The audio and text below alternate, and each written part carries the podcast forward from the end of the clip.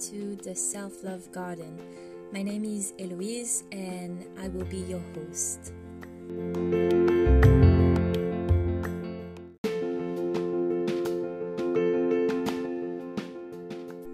Hello, hello! I hope you're all doing very well. Our topic today is cognitive dissonance in relationships. We will first get acquainted with cognitive dissonance and then we will focus on the way it occurs in relationships. So grab your notebook, grab a cup of tea, and let's get started.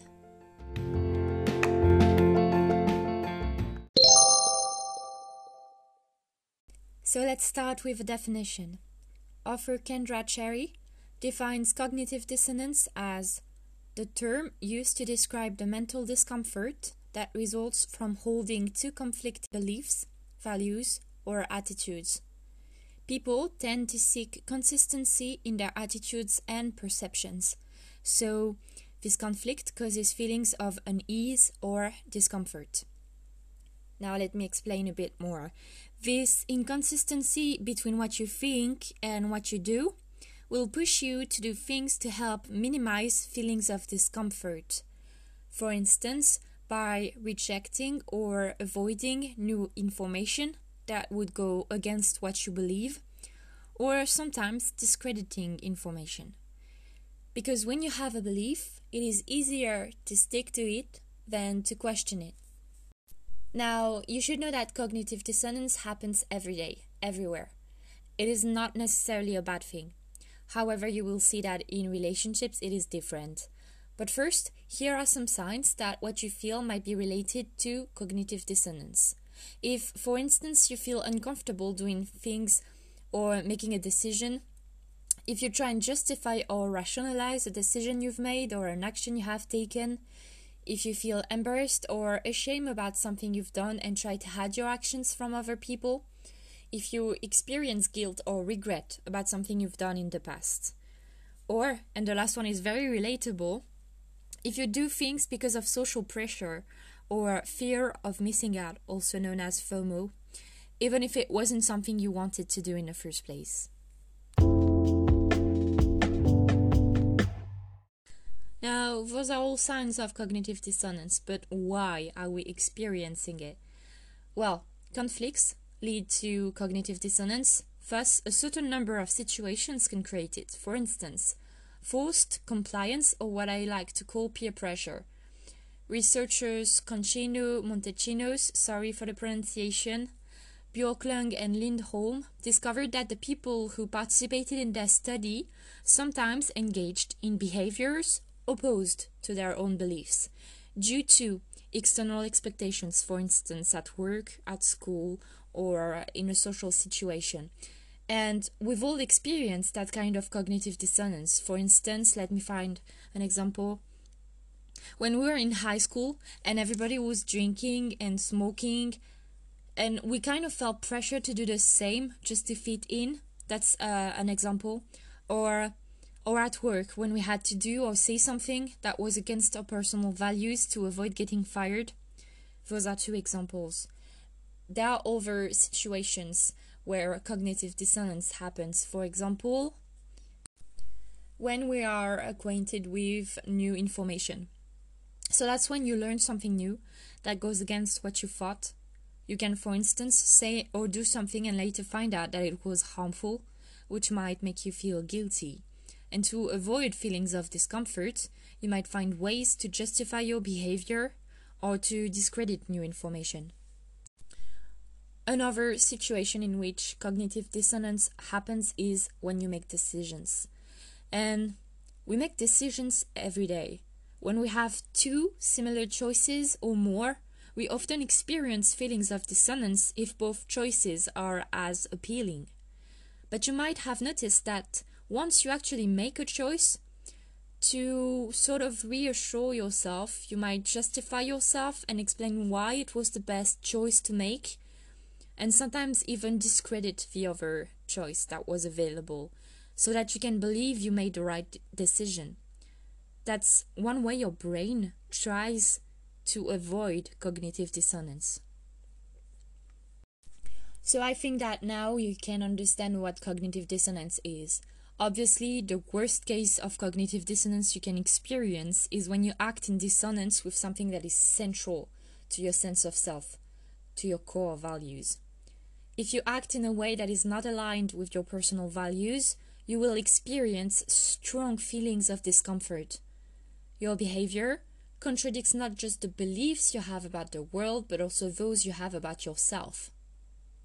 And I mentioned it before, but you know that your relationship with yourself is tremendously important. It's the most important relationship you will have your whole life.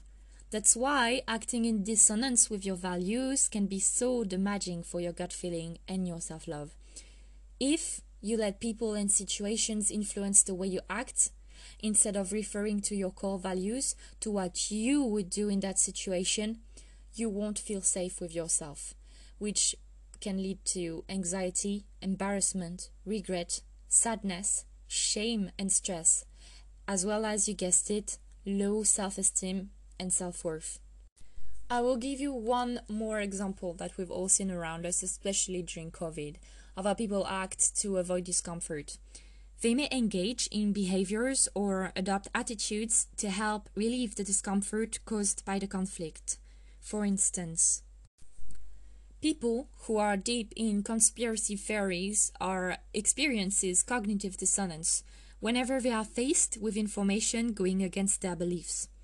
Thus, to avoid feelings of discomfort, they only seek out information that confirms their existing beliefs.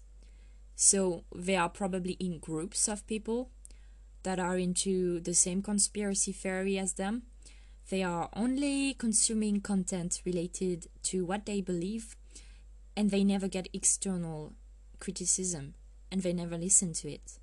This is known as the confirmation bias, which basically affects the ability to think critically about a situation.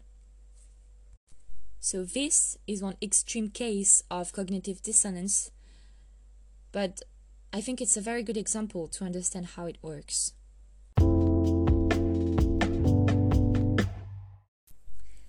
Now, what about cognitive dissonance in relationships? So let's dive into our topic. Let's take an example which you might have experienced. You met someone and fell in love with them, and at some point you started to think that you knew them pretty well. Then, one day, they act in a way that seems completely out of character. They show you a new side to their personality, which you don't like at all. In fact, you would not even be friends with someone acting like this. And let's say that person hurts you physically. So now you're faced with cognitive dissonance because your attitude A is that you love them, and your attitude B is that you don't love their behavior. You're now feeling uncomfortable and need to change one of these attitudes to feel okay again. You're either going to stick to your values and leave them, which is the option that preserves your self-love and makes you feel the safest. Unfortunately, that is rarely the option people choose, because it probably takes so much more work than staying. And the other option is you might try to rationalize yourself and find reasons to stay. Yes, but they love me. Yes, but we have a flat together. Moving out would be complicated. Yes, but they met my parents. Yes, but what about all that we've built together? I'd have to start from scratch with someone new. Yes, I know. Relatable. That was me too. Or, I mean, you might even tell yourself, yes, but they were drunk. They got carried away. They are not like this. Usually, I can forgive them. Anyways, you get it. The sad truth is people rarely choose themselves. So the example I just gave you is when you encounter a red flag, which basically means that the person um, never acted that way before, and you thought that they could not, but all of a sudden they do. And so it's not the whole relationship at that point. It's just that you thought they were someone else. But cognitive dissonance can be about the whole thing as well. So let me explain. Let's think about the bigger picture. I want you to find three adjectives to describe what you desire out of a partner and a relationship. I'll give you an example. Maybe you want your partner to be respectful, emotionally mature, and have a positive approach to life. Maybe you want the relationship to feel safe, allow you to be yourself and thrive, and to be exciting, not to fall into a boring routine. Now, I want you to press pause and find those three adjectives to describe what you desire out of a partner and a relationship. Now, these are your desires. I will not call them standards because I dislike this term, because I think that relationships are not jobs. They are not an economic proposition. So I don't like the word standard. I prefer the word desire. I think, I think it resonates more with what a relationship is. If I ask you what you desire, it probably is much more clearer than if I ask you what are your standards. So let's stick to the word desire. Now, is your behavior aligned with your desires? If you are in a relationship, does the person correspond to what you truly want out of a partner? Is the relationship what you imagine it to be?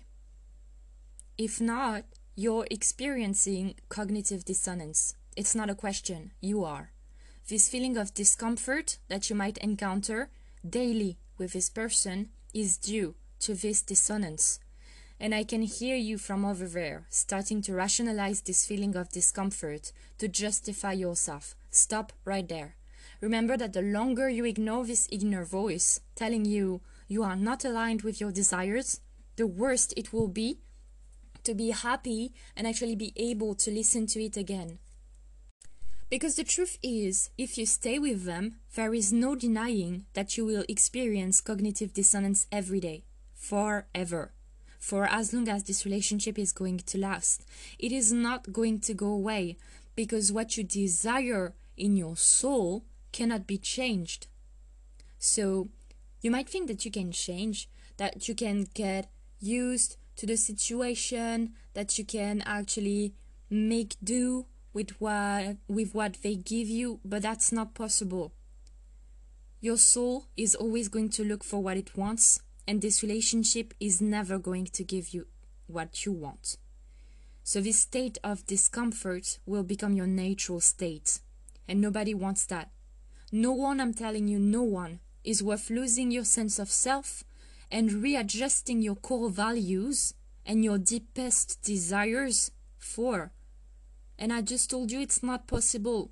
So let's try and let go of the idea that we can fit into somebody else's mold, okay? There is a match for you out there that you will feel will be aligned with your desires. You are already the perfect match for someone.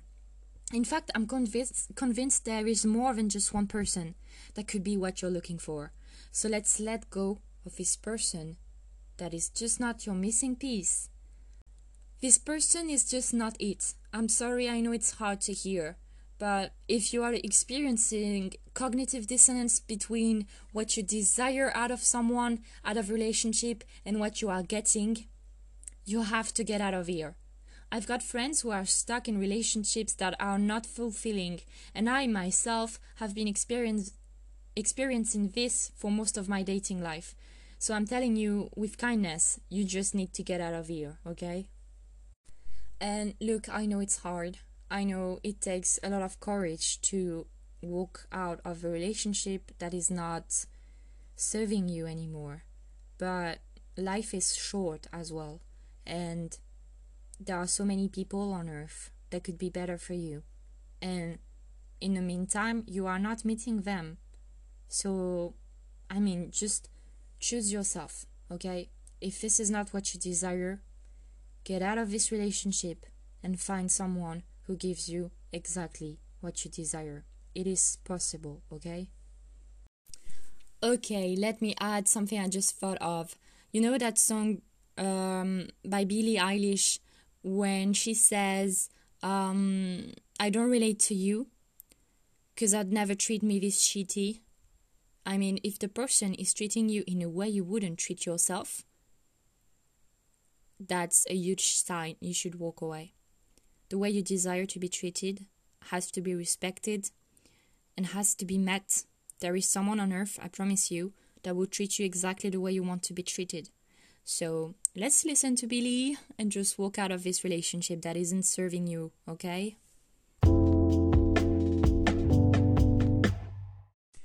Now, I'm going to tell you about my experience of cognitive dissonance because I think it is going to echo in many of you. So I used to look for someone, and then when we would get along, and I'd get this gut feeling that they could really, really be good for me. Well, things would go south from there. Let me explain why. First, and this does not have much to do with cognitive dissonance, I used to correspond to the anxious attachment style, and I will do a podcast about this, but for now, let me explain quickly. I was always acting in scarcity mode. The one person I would meet had to be the one, because I had trouble believing that there were other people out there who would love me and want to be with me. So basically, I was sabotaging every relationship because I was focused on making them the one. And most of the time, I did not even like them. Yes, I know, wild. I was just focusing on them liking me because they had to be the one. Anyways, back to the point. As long as I can remember, I've always wanted something serious, to build something with someone. I was never interested in, in dating someone for just a few weeks. But with the people I dated, I did not stay true to this desire. Some of them had told me right from the start that it was not serious and that they had no intention of being in a relationship. And at the time I said, okay, that's fine by me, me neither. But I didn't believe myself, because the truth is I thought they would change their mind once they get to know me, and that doesn't even come from a place of ego. It's just that, I mean, I, I really needed them to love me, so I thought they could. And I thought, I can tell that we have something, but I was the only one feeling it. And let me tell you something, it never worked. Believe people when they tell you that they don't want something serious, when they say what they want and don't want, because these are their desires.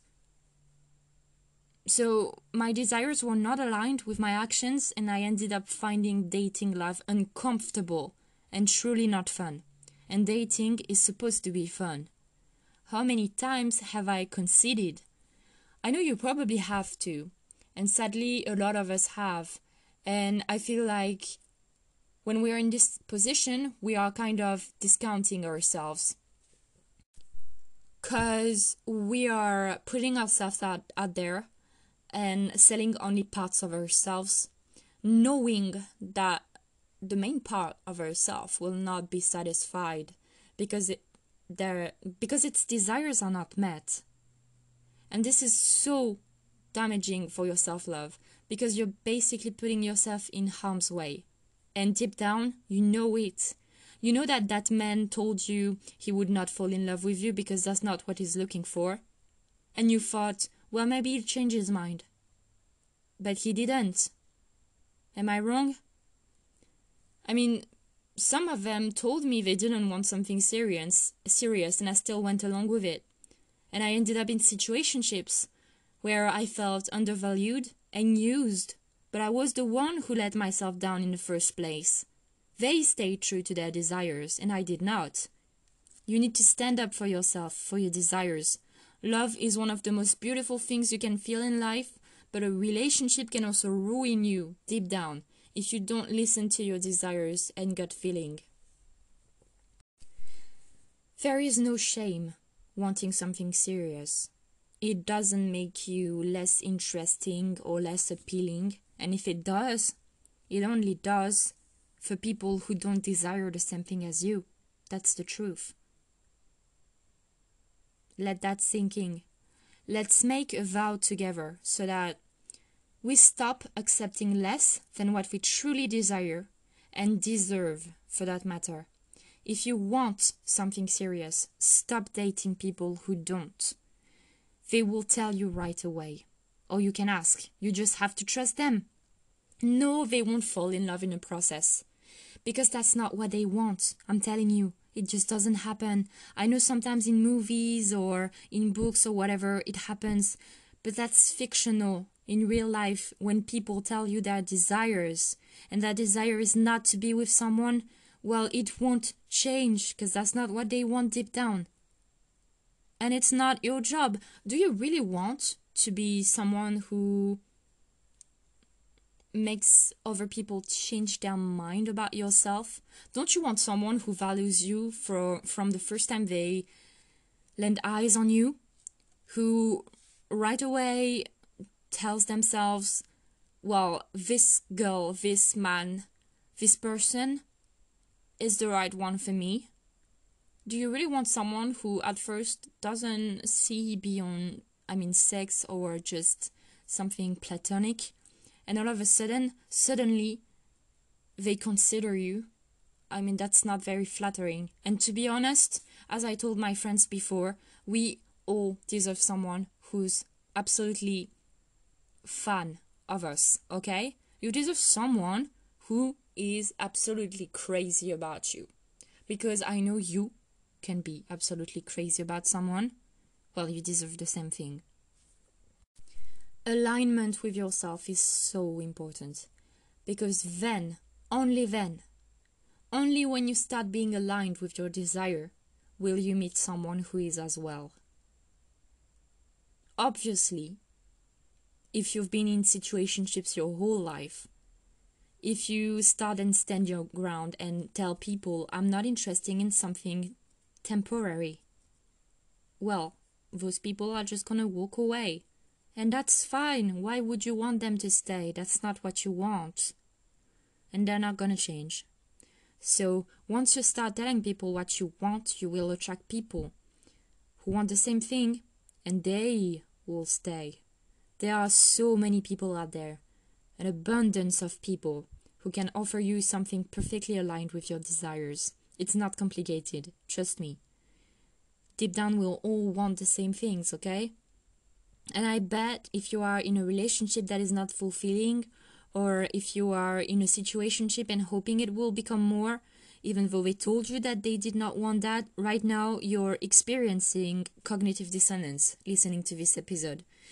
Because you are faced with information that is proving to you that it won't work, because you convinced yourself to stay. So do yourself a favor and get rid of feelings of discomfort by aligning your desires with your actions. You can do it. I believe in you. I am not telling you to just break up right away, but question yourself and start to slowly step away from a relationship that is not serving you. I am doing it. I mean, I promise you, I've never felt closer to myself and safer with myself than ever since I decided to stay true with my desires. I know what I want, and if someone is trying to give to me any less than that, any less than a serious relationship and common commitment to building something, well, I am going to say no. I am going to say thank you, but I'm not interested. So please do the same. Walk away from things that don't align with your desires. Thank you for listening to the Self-Love Garden. I hope this episode was useful, even if I know it was triggering and uncomfortable. Before we go, show some love for your favorite podcast by leaving me a review on Spotify, Apple Podcasts, or whichever platform you're hearing me from. Then, stay tuned for next week's episode. You can follow the Self-Love Garden on Instagram, because we have one now, to keep track of the episodes and join our little gardeners community. The link is in the description of the episode. And I will leave you with a quote. The author is anonymous. When you show up authentically, you create space for opportunities and relationships that are in alignment. And I will see you next week. Bye bye!